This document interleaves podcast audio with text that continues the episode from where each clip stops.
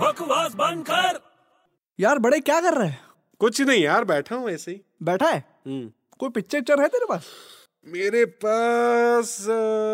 enter the dragon है enter the dragon वो Bruce Lee वाली हम्म अरे यार एक मेरे को बात बता